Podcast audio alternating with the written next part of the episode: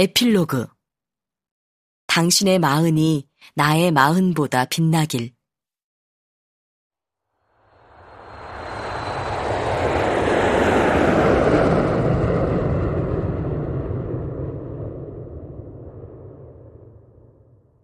지금 나는 뉴욕 출장을 마치고 돌아가는 비행기 안에 있다.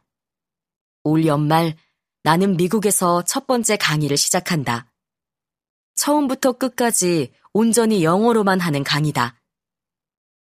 60의 나는 영미권에서 강의하는 새로운 도전을 시작한다. 그 도전의 출발점인 이번 출장에서 강연할 장소를 사전 답사했고 나를 도와주겠다는 고마운 분들도 많이 만났다.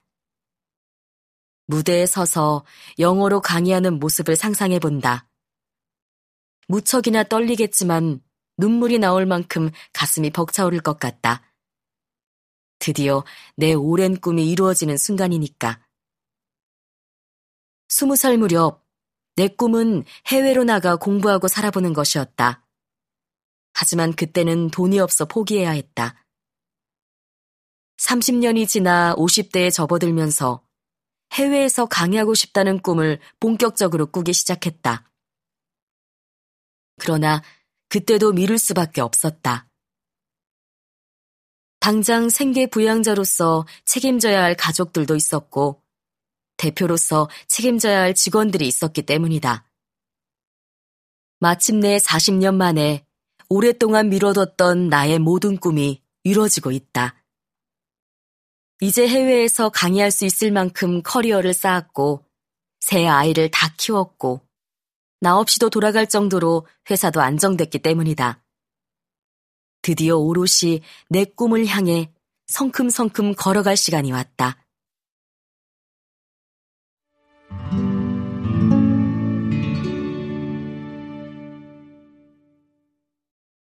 지금 이 순간 가장 고마운 사람이 한 명 있다.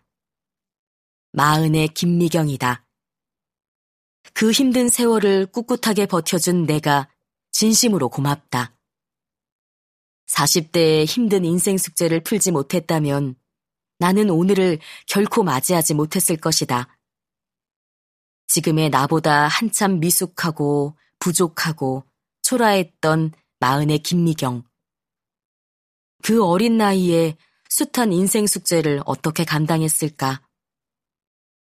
40대로 돌아가 하루를 단면으로 쪼개어 보면 멀쩡한 날이 하루도 없었다. 예상한 대로 돈을 벌고 커리어를 쌓고 아이들이 자라줬으면 좋으련만 늘 인생은 한치 앞을 내다볼 수 없었다.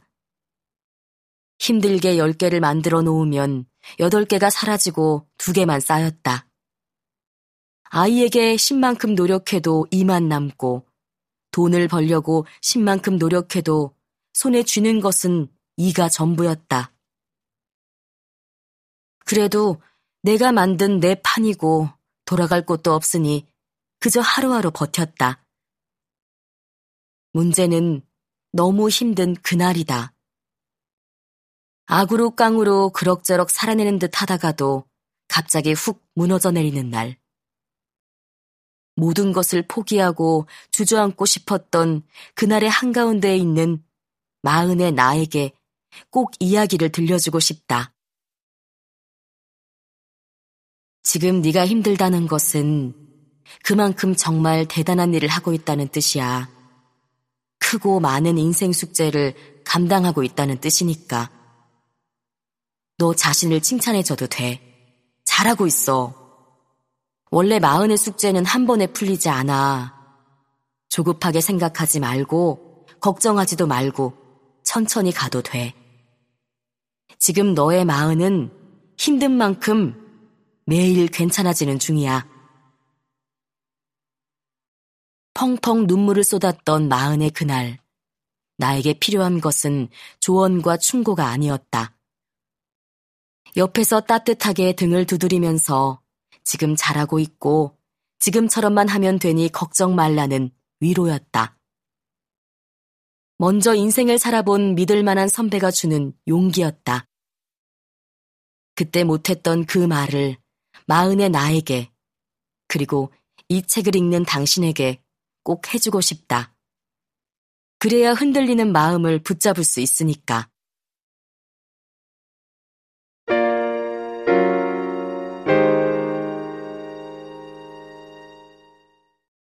4 0 대를 살다 보면 반드시 아슬아슬한 위기의 순간이 수시로 닥친다. 열심히 잘 살고 싶은데 현실이 따라주지 못하니 매일 마음이 상한다. 수많은 불행이 한꺼번에 닥칠 수도 있다. 그럴 때 누구나 마음이 비뚤어지기 쉽다.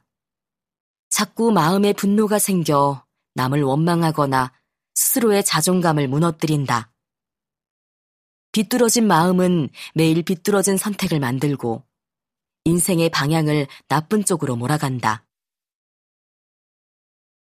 내가 마흔에 가장 힘들었던 것도 수없이 비뚤어지려는 마음의 방향을 붙잡는 일이었다. 가장 좋은 선택을 하기보다 최악의 선택을 피하려고 애를 썼다. 그러기 위해 나는 그 어느 때보다 나의 마흔을 뜨겁게 사랑했다.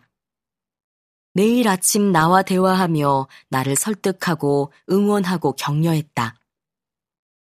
조타수처럼 그렇게 매일 조금씩 방향을 잡아나간 덕분에 지금 나는 두 번째 꿈을 이뤄가는 중이다. 결국 나를 향한 뜨거운 사랑이 올바른 선택을 하게 만들어준 것이다. 주변에서 당신에 대해 뭐라고 해도 남과 비교하는 마음으로 괴로워도 부모로서 자식으로서 부족한 것 같아 마음이 아파도 나는 당신을 믿는다. 당신의 마음이 매일 괜찮아지고 있다고 진심으로 믿는다. 이 책을 읽는 당신도 스스로에게 이 말을 꼭 해주었으면 좋겠다. 지금 잘하고 있으니 걱정하지 말자. 나의 마음은 매일 괜찮아지고 있으니까.